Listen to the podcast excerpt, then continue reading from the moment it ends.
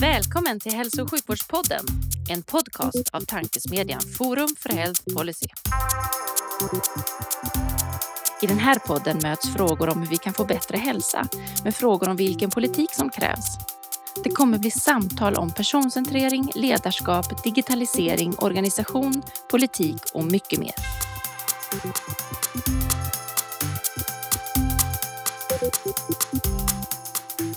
Hej och välkomna till Hälso och sjukvårdspodden, en podcast av tankesmedjan Forum för Health Policy.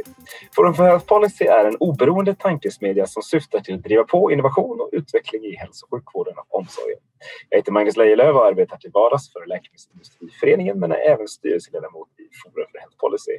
Och vid min sida, eh, digitalt distanserad men ändå här, sitter som vanligt Livia Holm som också är styrelseledamot i Forum för Health Policy men till vardags utvecklingschef på Kry. Och idag har vi förmånen att ha med en medlem i just Forums forskarnätverk men också en spännande och högljudd röst kring hur sjukvården ser ut idag och framöver. Varmt välkommen Joakim Ösberg. Tackar så mycket. Jätteroligt att vara här. Det tycker vi också. Och eftersom det är så roligt så börjar vi som vanligt podden med en faktaruta. Eh, med eh, den lätta frågan, vilket tycker du är det bästa sjukvårdssystemet i världen och varför tycker du det? Ja, för det första tycker jag att det är intressant att det är en del av en faktaruta vad jag tycker om eh, vilket som är det bästa sjukvårdssystemet. det, där, det, passar, det passar väldigt bra just nu. Jag har snott den tanken från såna här fotbollspoddar som ofta ah, börjar med okay. den typen av frågor okay. som är helt relevanta om men handlar om andra saker. Och nu är det snart fotboll-EM så det ja. passar ju liksom fint.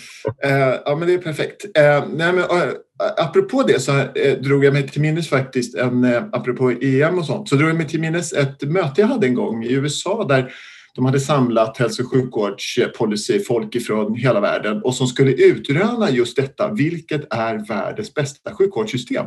Så jag tänkte, där kunde man möjligtvis då få fakta i frågan och eh, det var uppställt också som en turnering, vilket jag tyckte var kul. Så man ställde olika länder mot varandra i sorts utslagsmatcher och sen så kom man fram då till en final. Och Eh, Sverige åkte ut väldigt fort eh, ur den här turneringen på grund av bristande tillgänglighet framför allt. Och kvar på slutet så var, vill jag minnas, Tyskland, Schweiz och Nederländerna och rimligtvis något till då, kanske faktiskt Australien eller något sånt. Men i vilket fall så i slutändan så vann Tyskland eh, och Eh, över Schweiz då, i finalen. Och, där, och det, var, det, var ett väldigt, ja, men det var väldigt goda kliniska resultat och, och fantastiskt god tillgänglighet. Alltså de här, eh, eh, framförallt då den här eh, väldigt stark primärvård som kännetecknar både Tyskland och Schweiz. Och det tror jag liksom är en, nyckel, en, en nyckelfaktor. Sen tycker jag själv jag är ganska svag för Nederländernas system som jag tycker har ja, väldigt goda kliniska resultat och mycket bra tillgänglighet och generellt väldigt nöjda medarbetare, vilket jag också tänker är en sån här nyckelfaktor framåt jämte en stark primärvård. Eh, och sen tycker jag också man som hälsoekonom vill jag lyfta fram att det nederländska systemet ligger på åtminstone en procentenhet av BNP lägre i kostnader än vad vi gör i Sverige. Och där, det är ganska mycket pengar, det är ju liksom 40 50 miljarder eller något i den stilen per år och då ska man komma ihåg att deras äldreomsorg som räknas in i det där är väldigt dyr. Eh, deras sjukvård ligger säkert ett par procentenheter lägre än vår eh, och trots då mycket goda resultat. Liksom. Så att, och det, det här med effektivitet är något jag gärna pratar mer om. Vi, vi hade ju alla tre förmånen att vara på ett studiebesök i Holland eller Nederländerna mm. för, för, några år sedan. Vad, vad, tog du med dig mest från det studiebesöket om man ska plocka någon, någon detalj då utifrån eh, att du just lyfte Nederländerna? Ja, men jag tycker att, dels tycker jag att in, en, en liten paradox där, för jag tycker att innovationskraften tycker jag var en väldigt tydlig eh, faktor. Samtidigt som vi då träffade, som ni minns, eh, en del väldigt innovativa verksamheter i Nederländerna och även där så säger de som kommer då externt ifrån systemet att det svåra med innovationer är inte att hitta på bra lösningar utan att få systemet att använda dem och ta upp dem. Och då tycker jag ändå liksom att det nederländska systemet kändes ja, som ett påfallande innovativt system. Så det tyckte jag var intressant och, där, och sen så Ja, och de pratar ju också en hel del om att de har haft svårt, de, även om de då ligger väldigt bra till resursmässigt så har de också svårt att få kontroll på eh, på sina kostnader och få till effektivitet och sånt där. Så, där, så skulle man, om man liksom skulle få spela in ytterligare något exempel som kan vara intressant att lära sig av så tycker jag att vi skulle kunna titta på de här som har gjort så riktigt vad man kallar frugala innovationer. Och då, jag tänker till exempel på Narayana Health i Indien eh, som gör till, ja, liksom sjukvård och de började med, hjärt, eh, med avancerad hjärtsjukvård eh, och utför hjärttransplantationer, öppen hjärtkirurgi och alla, liksom hjärtvård av olika slag. Och det gjorde de till en kostnad av 2000 dollar för ingrepp som kostade över 150 000 dollar i USA. Och det här var för 25 år sedan i och för sig. Så nu för tiden kostar det inte 2000 dollar. Nu kostar det 1200 dollar. Så att de har, liksom fort, alltså, de har liksom kunnat fortsätta att pressa kostnader. De är nere liksom på någon enstaka procent av vad det kostar att göra motsvarande ingrepp i, i dyra västländer. Eh, och trots då att de har lika goda kliniska resultat. Eh, och han Chetty som var den, Dr. Chetty som grundade det här, han, han liksom trycker väldigt mycket på att det handlar väldigt mycket om att kunna utnyttja skalfördelar, eh, att kunna att hela tiden arbeta liksom, med att skapa lösningar som, eh, eh som också adresserar problemet med eh, affordability, som de säger. Han liksom säger att eh, if it's not affordable, it's not a solution. Och det är klart att i ett land med 500 miljoner oförsäkrade eller dåligt oförsäkrade så måste man hitta frugala lösningar. Och jag tror att vi har väldigt mycket att lära oss av det sättet att, att, att tänka. Även om det kanske är svårt att rakt av liksom lyfta över lösningarna. Då, får jag säga en sak till om Narayana? Bara ja. att, apropå om det går att lyfta över och det är att när eh, Caymanöarna skulle reformera sitt hälso och sjukvårdssystem då la de helt enkelt ut det på entreprenad till Narayana. Och hur gick det då? Eh, de kör, de är, eh, det går mycket bra och de har, de har ju dock ett lite annat kostnadsläge för de är enbart USA-utbildade doktorer och med amerikanska löner. Så att de har inte liksom en, två procent av kostnaderna men de ligger faktiskt på bara en fjärdedel av kostnaderna i USA. Så det är eh, det, ja, det är kanske det som är lösningen, ett entreprenadförfarande. Ja, Nej, det finns vad, eh, vad något intressant i det. Mm. En, en fundering man genast får eh, när man hör den här typen av exempel det är ju eh, varför fler inte tar efter. Eh, är vi dåliga på att lära oss av andra länder? Ja, så, ja jo, det kan man, jo, det är vi eh, säkert. Eh, det är ganska svårt att lära av andra länder. Kanske enklare att göra som Caymanöarna gjorde, att helt enkelt bara köpa in det. Då. Men, eh, det, så det är svårt. Men vi, generellt tycker jag vi är ganska, ganska dåliga på att lära i största allmänhet, vilket är ett problem. Vi är inte så bra på att lära ens av grannregionen alla gånger. Det är mm. svårt att få svårt att få till. Ja, det är liksom en, en, stor utmaning att få till verkligt lärande hälso och sjukvårdssystem i största allmänhet. Mm. det är, men sen finns det också såklart det finns kulturella frågor och det finns möjligtvis en ovilja mot att arbeta eh, bland till exempel då kirurger med de här volymerna och det här lite nästan löpande bandprinciperna som de här stora volymerna kräver och sånt. Mm. Eh, det, är, eh, det finns säkert en massa, massa olika förklaringar. Mm, att lära är svårt, men en förutsättning för att lära eh, det är ju att eh, mäta och utvärdera det man gör. Och det är vår andra fråga i faktarutan. Mm. Eh, ja. Vilka är de tre bästa parametrarna att mäta och utvärdera i vården och varför? Ja, vi, tyckte, alltså vi gjorde ett projekt för lite sedan där vi försökte då sätta ihop ett indikatorsätt för att kunna mäta utvecklingen på, liksom, ur ett nationellt perspektiv i hälso och sjukvården. Och vi gjorde det med nio indikatorer. Vi tyckte det var heroiskt få indikatorer att följa. Så att, går man ner till tre, eh, det blir ytterligare en nivå av svårighet då, naturligtvis. Och, eh, kanske ska jag börja med att säga, jag tycker det har väldigt mycket att göra med varför man mäter. Eh, gör vi det här för verksamhetsutveckling? Gör vi det för ansvarsutkrävande? Gör vi det för nationell, nationella policybeslut och politik? Alltså det, och det, är, det finns väldigt goda skäl att tänka väldigt noga innan man använder vissa mått för saker de inte är avsedda eller optimerade för. Som till exempel patienter i England som fick sitta i, i tält utanför akutmottagningen kan vittna om därför att eh, de mätte hur lång tid patienterna tillbringade inne på akuten. Men om de satt i tält utanför så var de inte inne på akuten.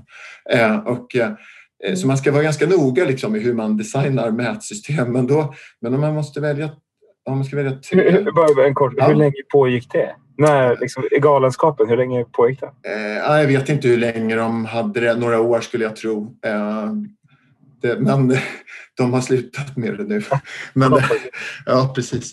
Och du ska få svara på frågan. Vi, Lider jag stör formatet genom att hoppa in med ah, frågor? Nej, men, jag, nej, men gör det. Gör det. Annars blir äh, det, det blir, äh, gör det. Avbryt mig när jag seglar iväg för mycket i tangentens riktning också. Så att, nej, men, vad ska vi säga? De här Kommer ni ihåg den här franska revolutionens slagord om frihet, jämlikhet och broderskap? Det är väl, men om, en, om hälsoekonomer hade lett den franska revolutionen så hade vi kanske sagt då frihet, jämlikhet och kostnadseffektivitet. Eh, så någonstans där, de tre parametrarna kanske det som vi ska mäta. Åtminstone så tycker jag att man bör mäta eh, man behöver mäta utfallet av vården på något sätt som fångar även jämlikhetsaspekten. Eh, det är inte så lätt att göra, men det behöver man göra. Jag tror man ska mäta upplevelsen av vården eh, och då skulle jag vilja ha, ha någon sorts samlad indexindikator för jag tror man ska fånga både eh, patienter och medarbetarnas perspektiv i, i, i sådana i såna mätningar.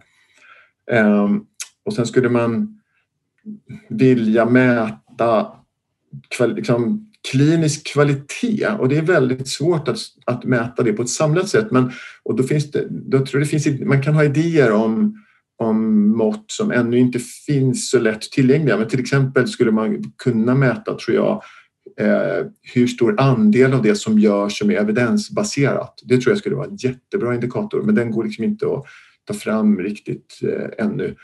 Och sen skulle jag vilja samla ihop de här olika måtten på upplevelse och, och effekt och, och, och, eh, och, utfall och så vidare och sen så, och samla ihop dem till en sorts effektivitetsindikator där man ställer någon sorts måluppfyllelse mot hur mycket resurser man lägger på det.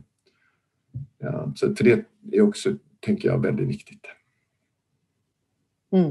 Mm. Och mot den bakgrunden då, om du fick eh, skicka med två saker till, till alla runt om i landet som jobbar med att utveckla svensk mm. hälso och sjukvård. Vad, vad, skulle det vara för att eh, främja en utveckling där vi eh, får, får god resultat på mm. de här måtten? Ja, men det är bra. Nej, men det, och då tror jag att man, jag tror vi behöver fokusera på mer på effektivitet. Vi kommer behöva liksom ha lite större fokus på det framöver. Eh, det är ja, inte minst mot bakgrund av demografin med åldrande befolkning och lite, det för med sig lite olika saker, lite ändrat sjukdomspanorama, lite mer av vissa av kroniska tillstånd och lite sånt där. Och, och samtidigt, samtidigt då som skattebasen urholkas och samtidigt som eh, det blir, kommer bli arbetskraftsbrist Eh, så man behöver börja fokusera mer på effektivitet, liksom att, man, att vi kan åstadkomma mer för egentligen mindre resurser allra helst. Därför att förväntningarna och kraven höjs ju också. Eh, och nu är det tyvärr då en del eh, indikationer på att det går åt motsatt håll, att vi liksom sänker produktiviteten. Produktivitet och effektivitet är inte samma sak men det liksom finns inte mycket som tyder på att vi, att vi höjer effektiviteten så våldsamt mycket heller. Och där har vi inte riktigt lyckats utnyttja till exempel digitaliseringen ännu fullt ut och sådär. Även om vi kan säkert prata mer om det sen, men där tror jag det kan finnas vissa tröskeleffekter och sånt där som kanske pandemin kan hjälpa oss att komma över. Men, men ändå, liksom, så den behöver vi göra, jobba mer med. Eh, och en jätteviktig del av effektivitet tror jag är att bli mer, ja, arbeta mer med hälsa, mer förebyggande. Vi lägger en försvinnande liten del av resurserna på det. Eh, eh och, där, och det är, liksom, ja, det är liksom hälso och sjukvården men sen det där är väldigt tätt förknippat med att arbeta inom andra samhällssektorer också. Socialtjänst och skola. Liksom, och att få till liksom ett, ett system som, som, det, alltså, gör så att att man har en riskfaktor ska inte behöva betyda att man blir sjuk i, i så hög utsträckning. Och när människor som har olika problem och ohälsa och, och så vidare, att man kan så, så mycket som det går bevara funktionsförmåga och även högt upp i åldrarna. Det kommer vara mycket fokus på de sakerna. Och, där, och när man då jobbar och jobbar man, lyckas vi jobba mer med de sakerna, då kommer vi också börja adressera ganska mycket jämlikhets Eh, frågor. Och det har pandemin gjort väldigt tydligt hur otroligt stor betydelse din livssituation eh, har för hur en, en sak som en pandemi kommer slå mot dig. Så där, ja, där finns det mycket att bita i de två sakerna. Så kan vi stanna vid dem kanske. Det är bra. Vi tar oss från franska mm. revolutionen till hälsoekonomirevolutionen. Ja. Ja. Det gillar vi. Ehm, den fjärde frågan och sista frågan i vår faktaruta handlar om patienten. Patienten är alltid viktig. Eh, du har inte patienten så jättenära dig även om du säkert har den i sinnet mm. när, när, du funderar. Men berätta din finaste patientanekdot. Ja, den, där, den är ju eh, som du säger, vi har, jag är ju inte, eh, har ingen vårdutbildning och Eh, och vi har på Myndigheten för vård och omsorgsanalys jobbar inte med patienter riktigt på det sättet. Vi, vi har ett patient och brukarråd som vi har väldigt mycket kontakter med. Vi har kontakter i alla våra projekt men jag tyckte en fin historia var från just från vårt patient och brukarråd där min, mina kollegor eh, eh Esat Eidin och eh, eh, Ida Nyström och Caroline Larsson tror jag var som hade skrivit en rapport om övergångarna mellan barn och vuxenvård. Eh, du vet när man är upp till 18 så är man i ett system och sen så ska man då gå över i vuxenvård när man har vissa kroniska tillstånd och sånt. Det där har varit det är ett riktigt eftersatt område och har varit ganska knepigt på många sätt. Och så skrev de en, eh, eh, en bra rapport om det här och, och, ESAT presenterade den för vårt patient och brukarråd. Och, där, och alltså de blev, flera personer där blev så rörda till tårar av det här att någon faktiskt hade sett och satt ord på och lyfter den här, det som många anhöriga och barn liksom har gått igenom. Eh, och jag tyckte att det var fint och, och visar lite, att, ja, eller jag tyckte att det, var, det finns liksom ett värde i att att göra patienternas perspektiv synligt och hur viktigt det är och att det, här, och att det dessutom är eftersatt och så. Så det, det tyckte jag var fint. Och sen var det väl lite kanske jag tänker på den som kom efter ESAT och skulle presentera. Det är svårt att toppa att röra sin publik till tårar med presentationen. Eh, och, eh, eh, eh, så det är ganska mycket press. Jag vet det för att det var även jag själv som kom efter och skulle presentera eh, en, en studie om Eh, brukarundersökningar i finsk äldreomsorg. Och det var, om det kom tårar så var det inte av rätt skäl, tror jag. Så att det var, men den, den, ja, det låter plågsamt att behöva presentera, presentera det. Men det är då men, flest gråter till vår podd också. Vi tar patientanekdoterna så det är väl det, det som är grejen. Ja. Så är det verkligen. Och en röd tråd mm. I, i de här anekdoterna är mm. ofta just kring det här att synliggöra mm. patienternas perspektiv. Eh, mm. Och, och, ja, jag tänker att då, då, kan vi röra oss in. Nu mm. har vi börjat nosa där på vad, vad mm. din roll är eh, och mm. hur du har hamnat där. Men kan du inte berätta, berätta lite mer om det? Uh, ja, men så jag jobbar på Myndigheten för vård och omsorgsanalys uh, och det har jag gjort faktiskt ända sedan myndigheten grundades för tio år sedan. Eh, så jag har varit med, fått, måste jag säga, den väldigt stora förmånen att få vara med på hela den resan från att eh, när jag kom första dagen så var det faktiskt bara vår första generaldirektör som stod, Fredrik Lennartsson, som stod i korridoren och tog emot. Och det, fann, det enda som fanns då var en, ett eh, i huvudsak tomt kontor eh, och sen så fanns det en instruktion som var väldigt öppen att vi skulle analysera förhållanden i hälso och sjukvården och tandvården och gränssnittet med socialtjänsten var det eh, då. Och vi skulle göra det här ur ett patient och brukarperspektiv och medborgarperspektiv eh, och sen så skulle vi eh, också, vi hade också ett uppdrag om information som ges till, till patienterna. Allting var, får vi säga, förhållandevis vagt Eh, formulerat. Och så då hur vi försökte ta oss an det här och, och utifrån det här uppdraget skapa eh, ett värde i att försöka hjälpa till och göra system, så gott vi kunde av systemen mer centrerade runt personen och samtidigt mer effektiva. För det är liksom den stora utmaningen. Eh, och, så, och I det här så har jag haft olika roller som har väl liksom evolverats lite allt eftersom myndigheten har, har utvecklats och fått I början var vi så himla små men sen har vi blivit större och fått mer fasta strukturer och sådär. Jag har varit vetenskapligt ansvarig, jag har kört väldigt många projekt själv. Jag har, ja, nu är jag projektdirektör och enhetschef och, eh, ja, och som sagt har olika roller. Det är väldigt, väldigt spännande och väldigt brett uppdrag. Och mm, min egen resa innan dess var Eh, att jag har jobbat länge i myndighetsvärlden, bland annat på TLV och var med, faktiskt var med nästan från starten även på den myndigheten där vi så att säga, satte den första versionen av den värdebaserade prissättningen i Sverige, vilket var en av de första eh, globalt också faktiskt. Och det var ju väldigt spännande. Och jag har också jag har jobbat som konsult, jag har jobbat en liten sväng i läkemedelsindustrin och jag är disputerad nationalekonom eh, och ja, höll på med hälsoekonomi och värdet av eh, statistiska människoliv på den tiden. Spännande. Det mm. låter nästan som att du har varit med om ett eh, myndighets-startup. Ja, ja. ja det, det, är känslan faktiskt. Ja. hur, hur, hur, har det varit? Jag tänker hur har den resan sett mm. ut? Man pratar med, med personer som har varit med mm. tidigt på startups inom mm inom näringslivet så mm. får man prata ofta och länge om, om hur den resan har varit. Hur, hur gör man det på en myndighet och vad har skillnaderna varit att liksom komma från TLV till ja. en helt nystartad myndighet och bygga upp den?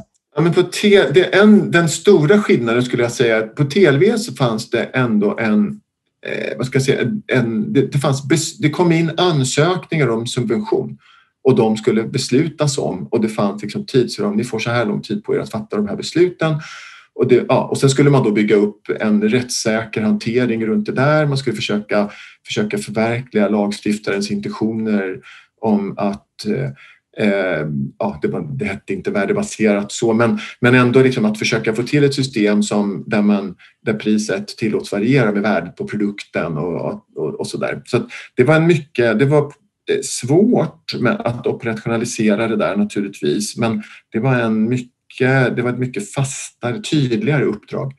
Eh, Vårdanalys som vi hette på den tiden hade, som jag var lite inne på, ett väldigt öppet mandat att analysera reformer, analysera förhållanden i hälso och sjukvården och gränssnittet med omsorgen och tandvården ur ett patient, brukar och medborgarperspektiv. Det öppnar ju upp för i stort sett vad som helst.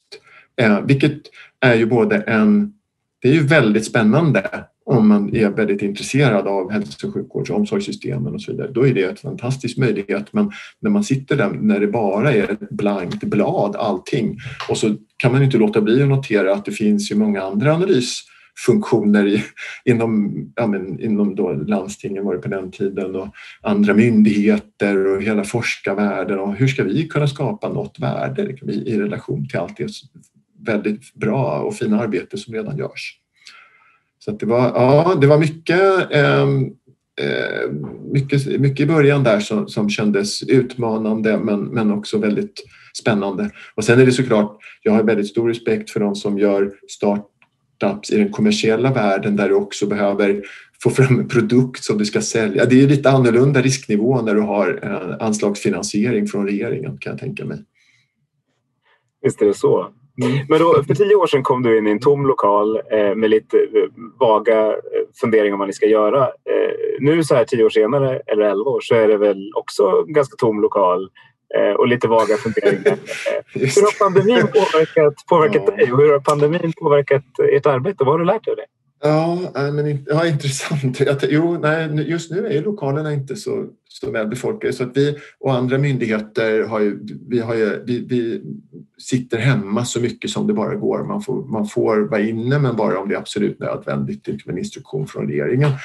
Ehm, så det gör vi. Vi sitter hemma och eh, gjorde ju en, eh, ja, men en jätte jätteomställning där som vi inte alls var, tror jag, hade förberett oss på eh, och inte hade kunnat föreställa oss heller på inom loppet av några veckor så flyttade vi faktiskt hem hela vår verksamhet och sen visade det sig att vår verksamhet på många sätt går att bedriva hemifrån eh, och på distans. Eh, alltså vi gör ehm, vi, vi, har, vi, de flesta av våra projekt är minst två, tre månader långa och upp till flera år långa så att det inte är det här dagliga och det är mycket som görs, fram, att man sitter själv framför en, en dator och genomför, ja, skriver och gör statistiska analyser och sånt där. Så det är saker som, som inte kräver att man är på någon specifik plats. Den, den stora grejen som möjliggjorde det också, ska jag säga, var att eh, alla andra i verksamheterna som vi arbetar med ställde om till digitala möten och sånt och det gör att vi kunde genomföra intervjuer, möten och så vidare med verksamheter. Eh, på distans. Och det hade inte gått, liksom, säg bara eh, ett par månader tidigare. Utan eh, det krävde liksom att de också ställde om. Och det, var, det har ju varit fantastiskt att få, att få se. Um, och det, där, det tror jag också kommer leva kvar efter pandemin. Jag, jag, tror inte vi kommer sätta oss och åka nu till Umeå för att göra tre intervjuer en förmiddag och sen åka tillbaka hem igen. Så, där, jag tror att det, så det där tror jag kommer att ha ändrats. Det låter helt orimligt när du säger det. Mm. Nu, ja, eller hur? nu låter det jätteknasigt, men det, så gjorde vi. Eh, så det var, men, eh, nej, sen har vi också, sen har vi också har det påverkat oss lite så att vi såklart jobbar med pandemi, pandemirelaterade frågor eh, en del. Förutom eh, resandet och så, vad, vad, tror du kommer att ta med dig från året med pandemin? Eh, både liksom rent personligt mm. men också i din yrkesroll. Eh, ja, men dels så ren, i, en sak här som jag redan var inne på var ju det här med att jag tycker att pandemin har så otroligt tydligt blottlagt betydelsen av eh, ojämlikhet och olika förutsättningar och så vidare och har sett ja, men verkligen strålkastarljuset på Eh, riskfaktorer, betydelsen av förebyggande arbete och även socioekonomisk ojämlikhet och levnadsförhållanden. Att det här ja, det här med att dra knivskarpa gränser så mellan sjuk, ja, sjukvård och så det, det, och resten av samhället inte funkar så bra. Liksom, för att hälsans bestämningsfaktorer är mycket bredare än så. Det tycker jag är en jätteviktig, jätteviktig lärdom. Eh, jag tycker också att eh, vi har sett en, en, en hel del jätteintressanta omställningsarbeten som har skapat momentum som vi, det känns som att vi inte vill tappa eh, runt eh, digitaliseringsarbete eh, till exempel. Eh, och då, ja, mötesformerna är ju en sak och även mötesformerna med eh, ja, men, säg, med vårdgivare, det är ju en grej. Men jag tänker också på saker som hemmonitorering och eh, det har, så det har liksom, där, ja, jag tror att man har tagit stora kliv framåt där. Och vi, har, vi gjorde ett väldigt intressant projekt där vi studerade socialtjänstens omställning inom individ och familjeomsorgen. Och det har sannerligen inte varit så självklart och enkelt. Och, och, men, men de gjorde ett fantastiskt stor omställning. Men det blottlade också vissa ganska stora svårigheter i den nationella styrningen runt det där eh, och att vissa saker är väldigt svåra att ställa om till digitalt, att det finns grupper som inte har så lätt att klara den här omställningen. Eh, ta, vet jag, säg hemlösa. Deras bredbandsuppkoppling är inte så vass alla gånger. Så att det, är, det är inte så självklart att vi får med oss alla i det där och där finns det massa lärdomar att göra. Eh, sen på ett personligt plan så har det ju varit en jätte ja, en, en stor eh, omväl, livsomvälvande händelse naturligtvis med människor nära mig som har blivit väldigt sjuka och även dödsfall. Och, jag har ungdomar hemma som går i skolan och som har fått ställa om till distansundervisning och priset för det är ganska högt. Och jag har ja, även äldre eh, svärföräldrar som vi inte har träffat på väldigt länge. Och sådär. Nej, det har varit en, en livsomvälvande, livsomvälvande år naturligtvis. Mm. Mm. Jag tror det kan känna igen mm. sig. Mm. Ehm, men på, på temat där då, du var inne en hel del på, på digitalisering. Det har ju nästan gått som en röd tråd kan man tycka mm. genom mm. det här året. Det är det som har möjliggjort att, att vi ändå mm. har kunnat mm. fortsätta ha ett, ett någorlunda välfungerande samhälle, att vi har de här möjligheterna nu. Hur, hur ser du på, du var inne på det lite i inledningen också, kopplat till effektivitet, men den här digitala omställningen inom hälso och sjukvården. Hur, hur arbetar ni med, med att liksom utvärdera den och, och studera den? Vad är viktiga faktorer för att lyckas i den omställningen? Mm. Mm. Och finns det delar tror du, som, som har förändrats i, i de ingångsvärdena så att säga, på grund av pandemin? Eh, ja, men det tror jag. Jag tror att om inte annat så har ju pandemin varit en, som ett eh, jättes, som, en, som ett stort Dels har det varit ett laboratorium men det har också varit en sorts pilot i väldigt stor skala. Att man visat att det ändå gick, eh, att det fanns en skalbarhet i det här när det faktiskt krävdes så gick det att skala upp. Liksom. För det tycker jag annars har varit en, ett stort problem med eh, ett av de problem som vi ser så är det skalbarheten i lösningar. Och så.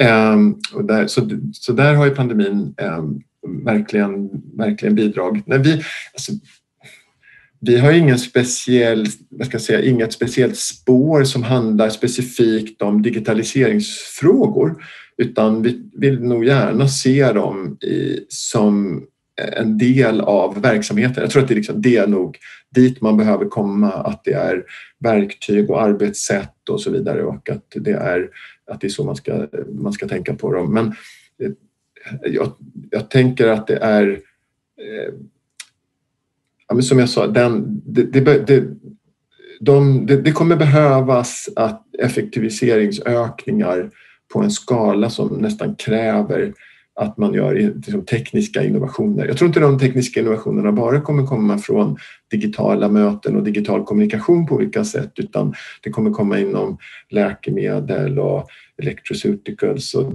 olika devices. Och liksom, det kommer komma massa, eh, på en massa olika eh, sätt men, men digitaliseringen är väl liksom en av de första och mest uppenbara där andra sektorer har lyckats få till produktivitetshöjningar på ett sätt som hälso och sjukvården ännu inte har nått fram till. Så det känns ju som en lågt hängande frukt eh, som man behöver, man behöver komma till.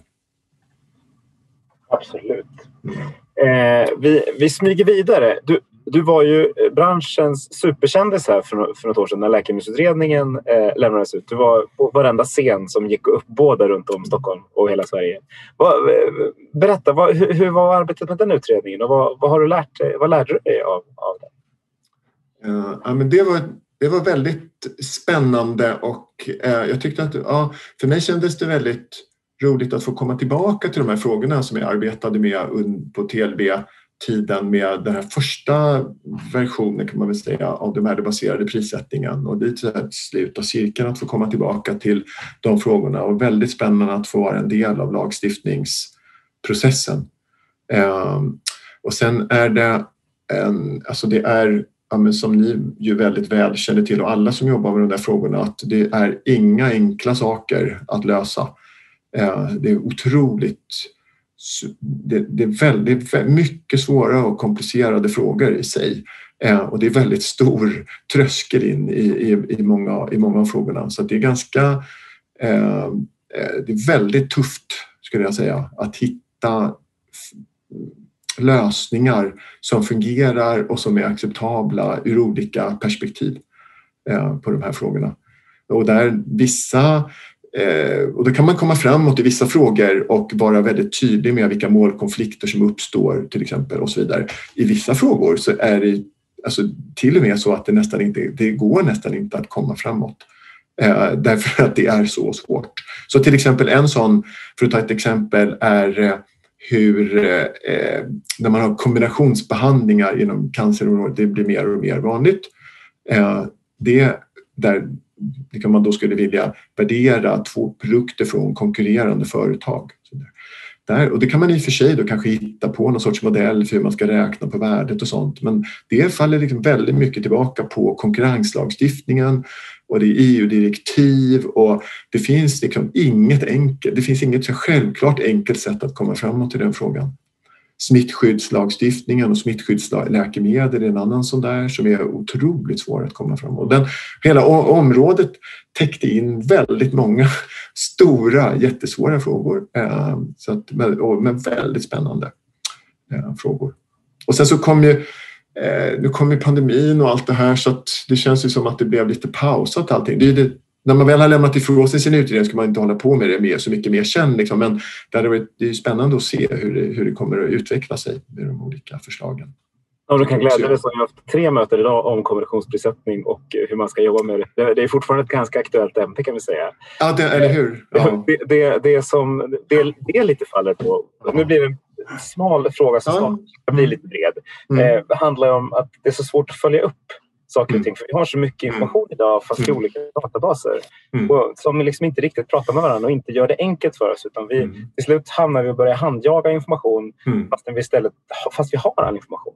Va, vad tror du? Hur, vi pratar AI, vi pratar digitalisering, vi, vi pratar massa möjligheter och sen, sen plötsligt sitter vi där och, och gömmer data för varandra i, antingen i olika register eller i olika system. Eh, ser du någon bra, någon bra väg framåt? För att lösa eh, Ja, men jag tror att det där, men det, är jätte, det där är superviktigt och det, och det där är stora frågor eh, som, har, som eh, har mycket breda implikationer. Ju. Eh, men det är en, det, till någon del så är det juridik, att vi har en, i vissa fall en lagstiftning och så som inte riktigt främjar arbetet på det sätt man skulle vilja. Eh, och att det är, eh, handlar naturligtvis handlar om att hitta liksom fungerande och bra tillämpningar av eh, e EU-direktiv på området. Och så. Det är ingen lätt sak att få till det. Och sen så är det en, i grund och botten dessutom en etisk och, och politisk fråga, liksom vilka trade-offs man vill göra och hur kan man skydda den personliga integriteten. Och det är, de frågorna är verkligen på allvar. Det är sannerligen ingen enkel sak Sen till någon del så handlar det som, som många påpekar att ja, men mycket handlar om att tillämpa den lagstiftning som finns. Det handlar inte alls bara om att få ny lagstiftning på plats utan att faktiskt också använda den på, det, på, på ett ändamålsenligt sätt och så där. Och, där eh, och, och, så är det alldeles säkert. Det handlar, men det handlar också om teknisk infrastruktur många gånger. Att man inte har liksom, rätt eh, tekniska möjligheter för att, för att kunna komma åt och dela data och, och så vidare. Eh, och där, eh, det, då, det blir ju då en, en del av den här kontinuerliga upprustningen av den digitala infrastrukturen och den kommer ju. Liksom. Den, och den, men där är, ju, där är det ju eh, där, där tror jag att det kommer komma en del catch-up-effekter. Att det, liksom, när man har mer moderna system så kommer mer saker bli möjliga att, åsta, att åstadkomma. Eh, så det, jag tror att tekniken där är en, en, en, är en viktig del. Men sen lite för att knyta tillbaka till det som jag pratade om tidigare här, att man, det är inte så självklart hur man... Vet, om, man om man bygger upp ett register eh, och ett huvudsakligt syfte med det kanske är att forska till exempel. Eh, det är inte så självklart att man sen vill och kan dela med sig av data runt det och det blir ganska mycket eh, liksom dataprotektionism runt de här för att man inte, det är inte så säkert att andra ska forska på de här data. Och. Det finns, det finns liksom en del inslag av det i, i, i kulturen runt, runt data. Mm. För jag tror precis som du, jag tror inte mm. att tekniken kommer att lösa det. Jag tror tekniken är här, mm. men kulturen, mm. vi behöver lösa kulturen för att kunna använda tekniken. Ja, Ja, mm. jag tänkte knyta an lite till det du sa med, med mm. den här eh, infrastruktursupprustningen. För det, det mm. pågår ju nu mm. ett stort arbete runt om i mm. landet med att implementera de här eh, nya vårdinformationsmiljöerna mm. VGR, Skåne, SUSA och så. Mm. Eh, vad är din bild av det här arbetet och vad det kan komma att ge för, för mm. patienterna i slutändan är väl det mest centrala. För det, även där, så apropå kultur versus teknik, så, att säga, så finns det ju eh, i min uppfattning i alla fall, mm. fortfarande mycket en kultur av att en mm. region ska ha ett system och det är det man arbetar i. Och, vad är din, eh, din uppfattning? Um, men den där, jag tror att det har ju, jag tror att det såklart över tid så har det sjunkit in mer och mer naturligtvis att, den där, att det är hälso och sjukvård är till någon och ganska betydande del en fråga om informationshantering. Och då måste man ha ändamålsenliga verktyg för informationshantering och så vidare. Jag tror att den där den insikten kommer ju mer och mer. Liksom där. Men sen har man och man kommer ju från en situation där med eh, ganska låga investeringar i de här systemen.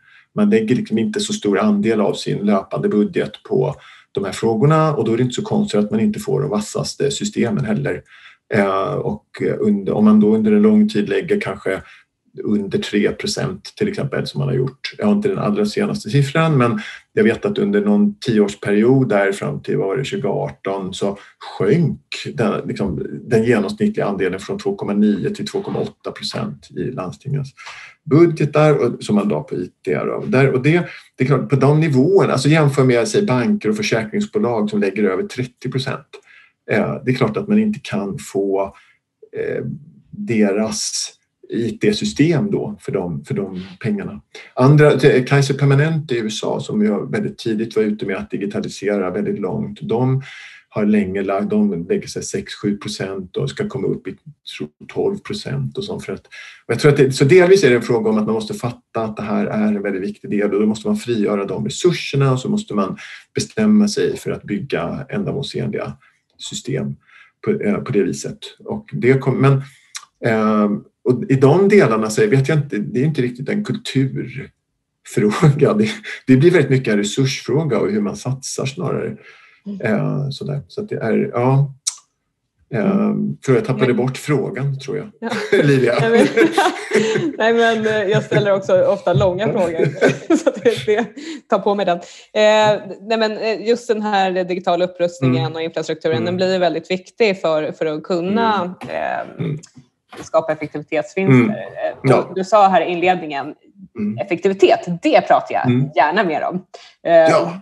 Berätta, vad, mm. vad, bör vi prata mer om eh, när det kommer till effektivitet och en ökad effektivisering i sjukvården? Ja, Nej, men då tror jag en är det här att eh, utnyttja eh, de tekniska landvinningar som finns på ett bättre sätt, att se till att det verkligen får genomslag. Och det, gäller, och det finns en del eh, Eh, Eh, det finns en del jättetydliga exempel eh, runt till exempel hemmonitorering där man har kunnat se stora effektivitetsvinster när man hjälper till att monitorera sig eh, hjärtsviktspatienter som, och i någon pilotstudie var i Borgholm så gick väl de ifrån Eh, den här lilla gruppen de hade gick från, om det nu var 38 akutbesök till noll liksom under en fyra månaders period och sånt. I den gruppen. Alltså man kan se jättes, där kan man potentiellt se stora vinster. Jag tycker även att det finns eh, eh, processvinster ifrån säg, äldreomsorgen som jag tycker är jätteintressanta där man kan använda olika typer av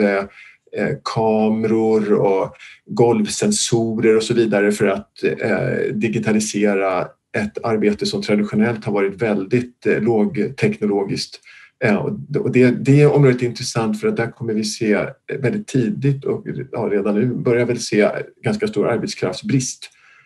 Eh, och den frågan måste hanteras helt enkelt och en hantering av den frågan är genom teknik naturligtvis. Men en annan fråga som också berör sjukvården är det jag pratade om tidigare, man måste bli bättre på förebyggande arbete Eh, och man måste se till att äldre har kvar sin funktionsförmåga högre upp i åldrarna och man måste se till att riskfaktorer inte blir till sjukdom och så där. Och där kan säkert tekniska lösningar göra väldigt mycket. Även om det här, jag måste säga det man hittills har sett av tekniska hjälpmedel som appar och sånt för livsstilsförändringar tycker jag inte riktigt har levererat. Det känns väldigt omoget tycker jag. Eh, det finns ju en del sensorteknik och sånt som kan hjälpa människor med kroniska sjukdomar att hantera sig astmakol och epilepsi och sånt här. Man ser det jättespännande men den här livstidstekniken eh, eh, är inte riktigt lika mycket. Men det, så, men det pekar ändå liksom på någon, ja, tekniska landvinningar. Det är liksom en viktig del och att kunna införa dem på ett ändamålsenligt sätt. en annan är det här med det förebyggande arbetet som jag tror är jätteviktigt. Eh, och sen är det dessutom att eh, faktiskt ha ett fokus på att eh, fokus på att få värde för, det som, för, för de resurser som man lägger. Att konsekvent driva igenom det och då handlar det mycket om ett institutionsbyggande. Att skapa institutioner som säkerställer att man, har, eh, att man arbetar mot effektivitet och kostnadseffektivitet, att det är en viktig fråga. Och det handlar också om att ansvars fördelning, ansvarsutkrävande, att man eh, har, eh, att det är väldigt tydligt vem det är som är ansvarig för skattebetalarnas pengar eh, och att eh, de pengarna ska räcka till så mycket som, som det bara går. Liksom. För annars har vi nämligen andra väldigt värdefulla saker som vi kan lägga dem på. Eh, det är inte så att det saknas gemensamma projekt i vårt samhälle eh, med saker vi behöver göra. Så att där, eh, där behöver man, och där, då tror jag de här liksom drivkrafterna som kommer av, av tydligt ansvarstagande är, är väldigt viktiga att utnyttja. Att någon verkligen bryr sig. Det ska vara ditt problem att de här pengarna inte slösas bort. Så det tänker jag är som en, en av grundbultarna som behövs. Bra svar på många sätt den podd vi släppte igår, eller ja, för er som lyssnar här för några veckor sedan eh, mm. med Fredrik Söder där vi pratade sociala investeringar. Eh, mm. Då, då inser man att det finns mycket där som både är komplext, eh, enkelt och, och, lite annorlunda. Så det, det, det finns mycket där ute som vi, som vi behöver diskutera och fundera kring. jag, ska koppla, jag vågar inte ställa något om sociala investeringar för då kommer det, då kommer det så långa svar och så vet vi, vet vi aldrig. Men eh, jag tänkte ställa en lätt fråga. Då. Vilken är den bästa och den sämsta rapporten gjort från Vårdanalys och varför? Oj. Eh, ja, men den sämsta rapporten har inget namn och kom aldrig i tryck. Eh, och, eh, Nej, men vi har en ganska noggrann kvalitetssäkringsprocess internt. Som det, det kanske är något som man släppte för åtta år sedan som plötsligt man inser i dagens ljus ja. att det har ändrat sig på något sätt. Men att ni har kvalitet, det känner jag mig trygg över. Ja, så den, eh, nej, men, och det bygger på att man ibland, att det finns eh, några få gånger som vi faktiskt inte ens kommer ut med, med rapporter. Eh, jag, tycker, jag tycker vi har gjort såklart väldigt många väldigt fina rapporter och, men Eh, och ska inte lyfta fram någon av mina kollegors olika verk. Jag kan säga sådär över något annat för jag tycker vi har gjort många väldigt bra saker. Så då tänker jag istället lyfta något som jag själv är stolt över, som jag har varit med på. Eh, eh, och det är inte för att det egentligen är den allra bästa vi har gjort men jag tyckte att det vi gjorde om privata sjukvårdsförsäkringar är jag väldigt stolt över att jag fick vara med och arbeta med. Och det är Dels så det skälet, den gjorde vi under den här pandemiomställningen vilket var eh, väldigt svårt. Eh, det är också en fråga där det är just det här som vi pratade om med tillgången på data, hur svårt det är och det här med att försöka studera frågan om undanträngning av privata sjukförsäkringar är otroligt svårt. Eh, och så gjorde vi allt det här på i princip bara några månader och fick fram ett underlag som jag tycker verkligen bidrog med en faktabas i den här debatten. Ja, som sagt, och inte för att säga att det var det bästa som vi någonsin har gjort, men det är en sak som jag är väldigt stolt över att jag fick vara med om. Mm. För bara liksom lite uppföljande frågor där, mm. kring eh, eh, vårdanalys och er, eh, er roll. Hur används ert arbete? Får ni, får ni genomslag för de rapporterna som ni gör? Vad är huvudsyftet? Så att säga? Vem är mm. målgrupp? Mm. Ja, men vår huvudsakliga målgrupp är beslutsfattare på nationell nivå.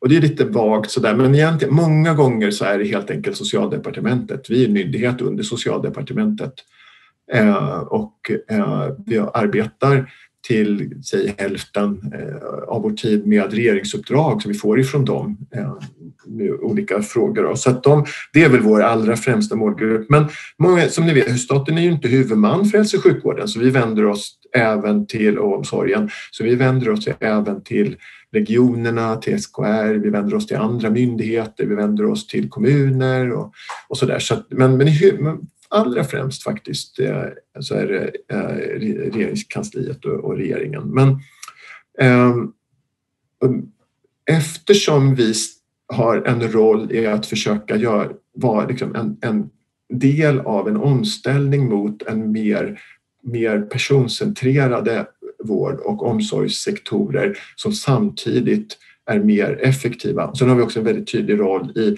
att hjälpa till och förbättra den statliga styrningen av de här sektorerna. Så det är inte så lätt att peka ut vad vi som är 45 personer, hur vi liksom påverkar de här, de här väldigt stora sektorerna. Eh, men jag tycker absolut att vi har ett, skulle jag säga, oproportionerligt genomslag Eh, och man kan se det i lagstiftningsarbetet, man ser det i, i propositioner från regeringen och hur man, man citerar våra arbeten i, i många, olika, många olika sammanhang. Men vår, vår roll där tycker jag den är eh, ganska tydligt att ta fram faktaunderlag som kan göra beslutsfattandet bättre. Helt enkelt. Det är inte så att man måste ha vård och omsorgsanalysrapporter för att fatta beslut. Man kan väl fatta beslut ändå. Liksom. Men syftet är att besluten ska bli bättre än vad de annars hade kunnat bli. Eh, och vår roll i det är att stå för fakta, analys, dra slutsatser utifrån vad vi har sett eh, i, ja, med, de, med de styrningsförsök man har gjort eller med de, hur de förhållandena ser ut och så vidare. Och så menar era trogna läsare skulle jag säga att det är även faktaunderlag för oss som inte behöver ta beslut utan som behöver förstå saker och ting. Hur det hänger ihop. Ja, då, eller hur?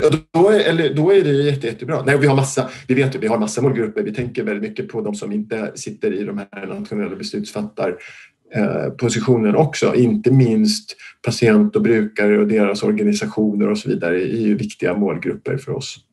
Men vi, som sagt, det är en mycket, vi, är en, vi är en liten myndighet i en väldigt stor damm liksom, där vi behöver fokusera såklart för att få det här eh, genomslaget som vi ändå har. Eller en av ganska många myndigheter i en ganska liten damm. På, på tal om patienter, eh, du, du nämnde det, så tänkte jag knyter an. Vi pratar mycket om patientcentrerad eller personcentrerad vård. Mm, mm. Hur, vad tror du är nycklarna för att vi ska bli än mer personcentrerade i vår vård framöver? Eh, men jag, tror, jag, jag, jag tänker att eh, här, styrning här är en, en jätteviktig fråga eh, och jag tror att en eh,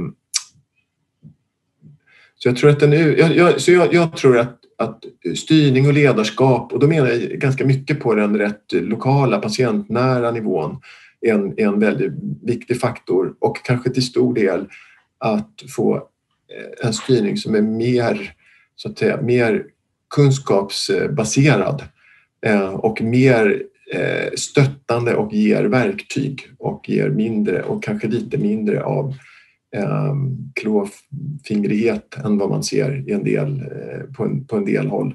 Jag tycker att pandemin har varit ganska intressant Eh, när man har ett väldigt tydligt uppdrag och ett mandat åt professionerna. Vilken otrolig förändringskraft som finns där. Eh, faktiskt. Och sen tror jag också att det finns på, mm, på många olika sätt så behöver vi lära oss hur vi bäst kan utnyttja den kraft som också finns hos patienter och brukare. Och de är en jätteviktig del av att skapa en, en, en effektivare hälso och sjukvård och omsorg eh, förutom att det är ett värde i sig självt att man får vara delaktig i sin egen vård och att man har information och så vidare. Men det där är egentligen på många sätt helt självklara saker som att du till exempel känner till vilka komplikationer kan uppstå efter den här, vad det nu är du har fått. Eh, vad gör jag då? Till exempel. Och det där är exempel på ett konkret område där Sverige ligger sämre till än många andra jämförbara länder där våra patienter inte, de är inte informerade, de är inte delaktiga. Överlämningar mellan olika vårdnivåer funkar inte. Det är liksom inte, det är inte raketforskning att det skulle vara bättre liksom, om de sakerna funkade bättre. Plus att det dessutom då inom vissa delar av vården finns ett väldigt stort sug att vara mer delaktig i utformningen av sin vård. Mm. Eh, vilket igen, inte heller... Ja, det är särskilt tydligt faktiskt i vissa delar av psykiatrin där och det är väl inte så svårt att föreställa sig att vården skulle vara bättre där om man hade större eh, eh, liksom, med mer involvering från den personen som det gäller. Mm. Så att det är, ja, men om det till exempel handlar om att eh, det är viktigt att du tar den här medicinen på vissa tider och under en viss tid och, i vissa doser och så vidare. Där måste man ha en gemensam bild av att det är det. Om, om patienten har som mål att jag ska sluta ta min medicin så fort det bara går liksom. eh, och eh, läkarens mål är att jag ska försöka få patienten att ta medicinen så länge som det går för att förebygga återfall. Någonting brister liksom i kommunikationen och involveringen i de där lägena då ju. Ja, så att är, och ja, jag tog det exemplet för att det finns vetenskapliga studier som visar att det där är, man har ofta mos, de motstridiga målen just i mötet. Mm. Så att det, är, eh, ja, det finns mycket som talar för, eh, tycker jag, för en ökad involvering. Eh, det finns många områden som vi kan ta tag i helt enkelt vad gäller, vad gäller den punkten. det gör det. Mm. Om man ska blicka framåt lite då. Eh, vi har pratat en hel del om eh, förbättringsområden, utveckling som mm. sker och så vidare. Eh, svensk sjukvård 2030, hur, mm. på vilket sätt är den eh, väldigt lik och, och, hur långt har vi kommit? Eh, hur ser den annorlunda ut? Um, ja, men där, precis, nu är det, precis, och då är vi nio år framåt i tiden. Um, vi håller på med en vi ska, vi ska väldigt snart, faktiskt om bara några dagar, så släpper vi vår rapport om precisionsmedicin där vi bland annat jobbar med ett scenario för 2030. Så jag tror att allt det kommer att ha slagit in som ni kan läsa i rapporten. Nej, men det kom, just, det, jag tror faktiskt att vi kommer ha ett stort eh, inslag av precisionsmedicin. Jag tror att det där är ett område där Sverige kommer att, inte vet jag om vi kommer vara ledande i världen, det har jag väl kanske inte, det är jag inte så övertygad om, men vi kommer, vi kommer vara bland de främsta och vi kommer att ha kommit långt. Eh, det är jag ganska säker på. Eh, och det betyder att för vissa patienter som har vissa sjukdomar så kommer det kommer vara en, faktiskt en väldigt stor förändring. Eh, där du kan komma bort ifrån Eh, jag ska inte säga att det är inte slumpartat, det är inte, men det finns väldigt stor felmarginal i behandlingarna idag. Vissa grupper, man kommer öka precisionen väldigt, väldigt mycket för vissa patienter och kunna också låta bli att ge mediciner eller annan vård till patienter som inte har någon nytta av det. Eh, vi kommer också förmodligen ha börjat göra framsteg att använda precisionsmedicinska verktyg för att ge bättre förebyggande och hälsofrämjande vård, Eh, tror jag. Eh, så de, det, där, det tror jag är bra. Och jag tror också att vi av ganska tvingande skäl kommer att ha kommit längre med digitalisering och omställningen till nära vård. Eh, saker som är svårare att säga om är om vi kom, kommer vi att ha ändrat huvudmannaskap och styrningsfrågor och sånt. De, är, de följer inte alls lika starka logiker tycker jag. Eh, så där, det vet jag faktiskt inte. Jag, tror att, jag är säker på att vi kommer få en, en mer livs, liksom en livligare debatt runt de sakerna. Om vi faktiskt kommer att ha gjort någon förändring är, är svårt att säga. Är, samtidigt i länder där man har gjort stora förändringar som Danmark och Norge till exempel, det gick fort. Alltså från det, det, det, visade, det var väl mer att det bara fanns ett politiskt fönster öppet och så inom loppet av bara något år eller två så hade man gjort det. Jättestora förändringar. Så kan det mycket väl bli här också. Eh, men det kan också vara så att vi har exakt samma organisation som nu. Den har hållit i ett tag redan. Eh, och sen tror jag om, det vet jag, det kan vara på gränsen till önsketänkande antar jag, men för egen del så vill jag att vi ska ha tagit stora kliv mot en mycket mer lärande hälso och sjukvård. Eh, där vi kommer kunna utnyttja befintliga datakällor för att ja, närma oss det här målet att varje patientmöte är en källa till ny kunskap. Eh, och jag tror att vi kommer att ha infört mycket större andel av eh, liksom algoritmbaserat lärande. Jag tror att vi kommer att ha mycket mer av randomisering i eh, hälso och sjukvården. Eh, och sen tror jag också då, eh, tror eller önsketänker att vi kommer att ha mer av experiment och randomisering för att lära oss om eh, hälsopolicy och de bitarna som jag arbetar med. Ja, nu har din dator plingat att du har nästa möte också och ni som lyssnar har ju varit ute nästan en timme och promenerat. Men vi, vi, vi, har, så vi, har, vi har, tänkte vi ska närma oss avrundningen. Det är val nästa år eh, och eh, om du skulle få spökskriva lite, lite, ett valmanifest eller några frågor som partierna skulle driva fram utan att du behöver stå bakom det eller utan att du behöver berätta mm. vilket parti eller någonting. Vad skulle du vilja få in där för, för att din vardag skulle bli enklare? Vilka frågor skulle du vilja att, att man drev från politiken? Min vardag som privatperson, patient eller som vård, anställd vård. på vård och omsorgsanalys? Ja. Uh, förlåt, vilket av tänkte jag, men det, det är vad, vad du tycker är roligast att svara Ja. Jaha, okay. ja, men då kanske jag kan ta lite av båda. Då. Eh, men då, eh, då tycker jag att man ska arbeta mycket mer med eh, man ska få till mycket bättre fungerande gränssnitt mellan Eh, Eh, ja, det är många olika verksamheter. Barn och vuxenlivet, eh, till exempel, som jag var inne på tidigare, socialtjänst, sjukvård. Där finns det mycket som måste hanteras på politiknivå därför att det handlar om lagstiftningsfrågor eh, och även olika delar av hälso och sjukvården. Så det, så jag tror att någon, så det finns där gränssnitten, eh, börja den här omställningen mot mycket mer förebyggande arbete. Eh, och där, också, där är barnen och ungdomarna nycklar. Liksom. Vi måste börja arbeta mycket mer eh, med dem. Eh, med, ja, väldigt, alltså, visst det mycket små jag kan säga, specifika frågor för oss som handlar om vård och omsorgsanalys, tillgång till data för analyser. Den är en knepig fråga för oss eh, med möjligheten att analysera individdata till exempel. Den skulle göra stor skillnad för oss, ska jag säga. Men det är nog inte, hör inte hemma i ett valmanifest, inser till och med jag faktiskt. Men det är ju det är de små frågorna som oftast ja. gör det enklare att fatta stora beslut till slut. Ja. När du kom in i det här digitala rummet Joakim, hade du, var det något du ville prata om som du inte tycker att du har fått prata om? Nu? Nej, jag tycker jag fick med det här med lärande hälso och sjukvård på slutet. Det är en fråga jag brinner för. Annars är det svårt att åstadkomma alla de där andra sakerna. Eh, så jag tror att det här eh, kontinuerliga lärandet är en jätteviktig faktor. Men det fick jag ju säga nu. Ja, absolut. Det är en viktig faktor som mm. kommer upp till och från och det kommer också upp att vi är ganska dåliga på det. Så att ja. vi skulle behöva bli bättre på det. Ja, det, ja, eller hur? Jag tycker det. Vi är onödigt dåliga på det också. Jag kan inte se något riktigt skäl till varför vi inte skulle vara bättre. Varför ska inte vi vara bäst på det? Det är ju eh, eh, onödigt.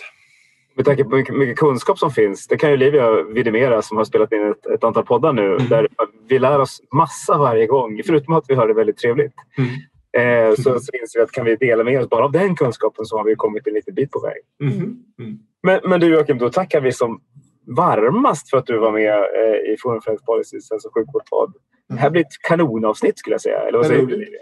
Jajamensan.